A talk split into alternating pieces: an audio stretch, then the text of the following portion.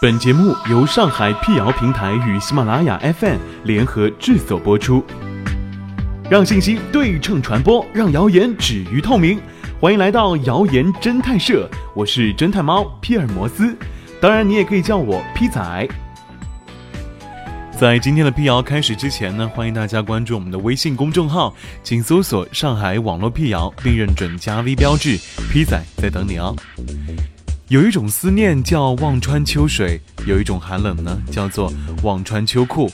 随着秋意渐浓，温度下降，很多不抗冻的小伙伴已经早早的把秋裤从柜子里面掏了出来。秋裤作为御寒神器由来已久，但近来却饱受诟病。很多关于该穿或是不该穿秋裤的传言呢，在朋友圈里面经久不息地流传。网友对秋裤的调侃，足见天气一凉，秋裤就成了明星产品啊。这个吐槽秋裤的留言指出，穿秋裤可以令人丧失抗寒基因，在秋裤的溺爱下，人的腿部肌肉和运动神经呢会退化，只需要给三代人连续套上秋裤，大约到六十年，该人群当中腿部抗寒的基因呢就会降低到千分之一以下。最早提出这种说法的人呢，依据的可能是拉马克的理论。作为进化论的先驱，法国生物学家拉马克曾提出过两个著名的原则：用进废退和获得性遗传。前者呢是指经常使用的器官就很发达，不用会退化；后者指后天获得的新性状有可能会遗传下去。如果简单套用他的学说，上述秋裤影响抗寒基因的传言，貌似哎还有些道理哈。但是，北京生命科学研究所郭佳博士表示，曾经有一个经典的试验，很好的驳斥了拉马克的学说。科学家把老鼠的尾巴剪掉，然后让断尾的老鼠生小鼠，连续切了二十二代老鼠的尾巴之后呢，发现第二十三代仍然长出了尾巴。人类退化是很多年的事情，不可能短短通过六十年，不可能经过短短六十年就发生改变。在我的知识框架里面呢，由外在环境条件导致的生物性状改变是很难遗传的。可以遗传的是细胞内的核酸物质，包括 DNA、RNA。郭嘉还指出，虽然核酸会发生突变，但是细胞会有一系列复杂的机制阻止核酸突变。即使突变发生了，也能在不同的水平上修复突变。因此，不穿秋裤只是个体抗寒能力的训练，从整体来说不会导致基因的改变和遗传。东南大学附属中大医院骨科副主任医师陆军接受媒体采访时也表示，与人体抗寒或耐寒能力相关的应该是一组基因，但这些基因和能量代谢、免疫机能等有关。抗寒能力还与饮食结构有关。在他看来呢，随着国民肉类等高蛋白摄入量的增加，整体的抗寒能力也会提高。我生长在南方，曾经呢在国外也待过几年，一直没有穿秋裤。现在也有很多年轻人不穿秋裤。陆军说，这也就证明了国人的抗寒能力并未下降，这与基因是没有多大关系的。朋友圈里还流传了一则。流传甚广的传言称，三九严冬，冰天雪地里，日本女孩一直光腿穿短裙，不穿秋裤的目的之一呢，便是将锻炼出来的抗寒基因一代代的遗传给孩子。传言当中对此还进行了科学的分析，腿部热量是由肌肉的线粒体产生的，线粒体能量的转换效率决定了腿部的抗寒能力。下一代的线粒体百分之百遗传自母亲，这种独特的母系遗传决定了只有女性进行受寒锻炼，才能对下一代的基因产生影响。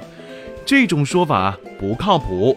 线粒体一共有两千多个蛋白，其中只有十三个是线粒体的 DNA 编码，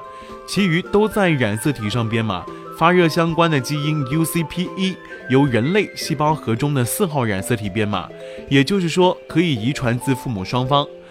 北京生命科学研究所黄松博士说，整的线粒体的合成和装配还需要核 DNA 的参与。虽然线粒体呢是以母性遗传为主，但是在细胞的一生当中，线粒体是动态不断变化的，有裂解，有聚合，基本上很难说下代跟上代的一样。此外，国家补充，腿部抗寒除了需要产生热量之外，还需要腿部的皮肤感知温度的能力相关。简单的说，每个人的皮肤对冷热的敏感程度不同，对冷不敏感的皮肤也可以抗寒。陆军认为，不同地域的人耐寒能力本就不同。如爱斯基摩人常年生活在寒冷的北方，其耐寒能力远远高于生活在热带地区的人群，而且耐寒能力可以通过锻炼提高。如游冬泳的人会比一般人更加耐寒，体质也更好。而日本女孩一直光腿穿秋裙，只是被冻习惯了，耐寒能力很好，这与基因应该没有多大关系。每到降温呢，第一件事情就是从箱子里面找出秋裤。与上面两个倒酷派留言不同呢，第三个关于秋裤的传言却是实实在在的挺酷派。这个传言说，天冷了就要穿秋裤，否则容易得关节炎。那么不穿秋裤真的会导致关节炎吗？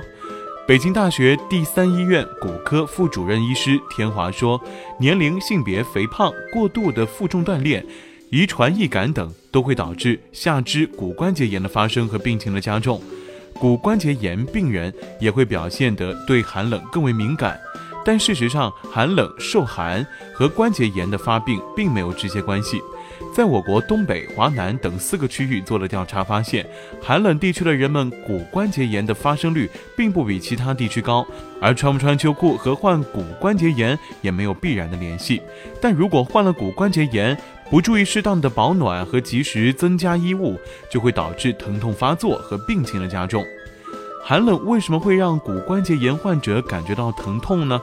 田华解释说，由于温度降低，皮肤血管收缩，导致血液循环变差，因此原本会被血液带走的炎症因子会在关节局部聚集，从而产生疼痛。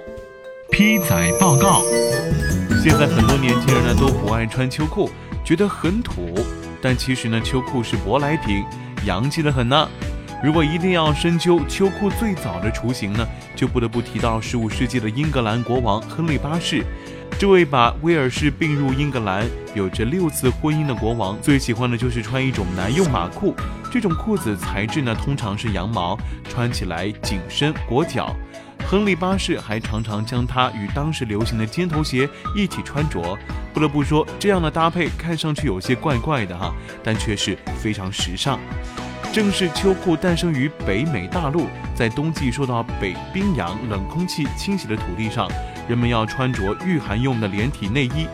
其样式呢是人体上下身全部包住，手脚腕口紧收，几乎等同于将秋衣和秋裤无缝结合到一起了，以确保保暖。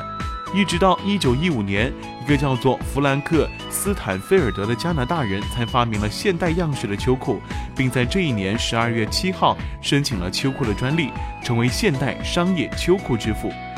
这样看来，其实秋裤时髦着呢，你完全不用因为穿了它而感觉到脸红了。